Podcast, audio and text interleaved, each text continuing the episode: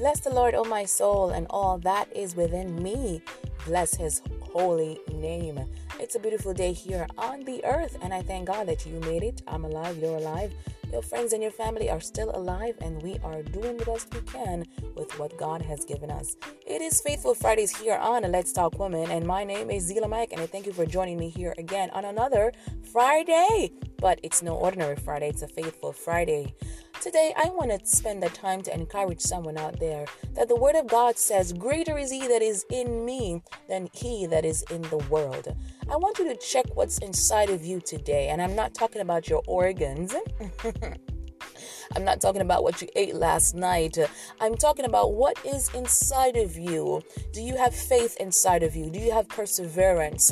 Are you determined? Do you have determination inside of you? Are you brave? Are you strong? What is inside of you? The Bible says, greater is he that is within me. If you have Christ inside of you, you are able to do anything and everything. I want you to take a moment and think about it.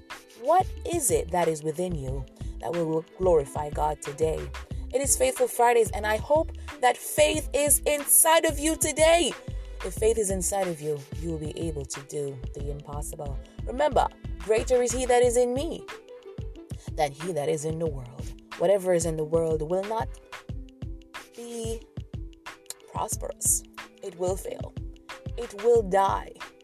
But glory to God, greater is he who is inside of me than whoever or whatever it is that's in the world.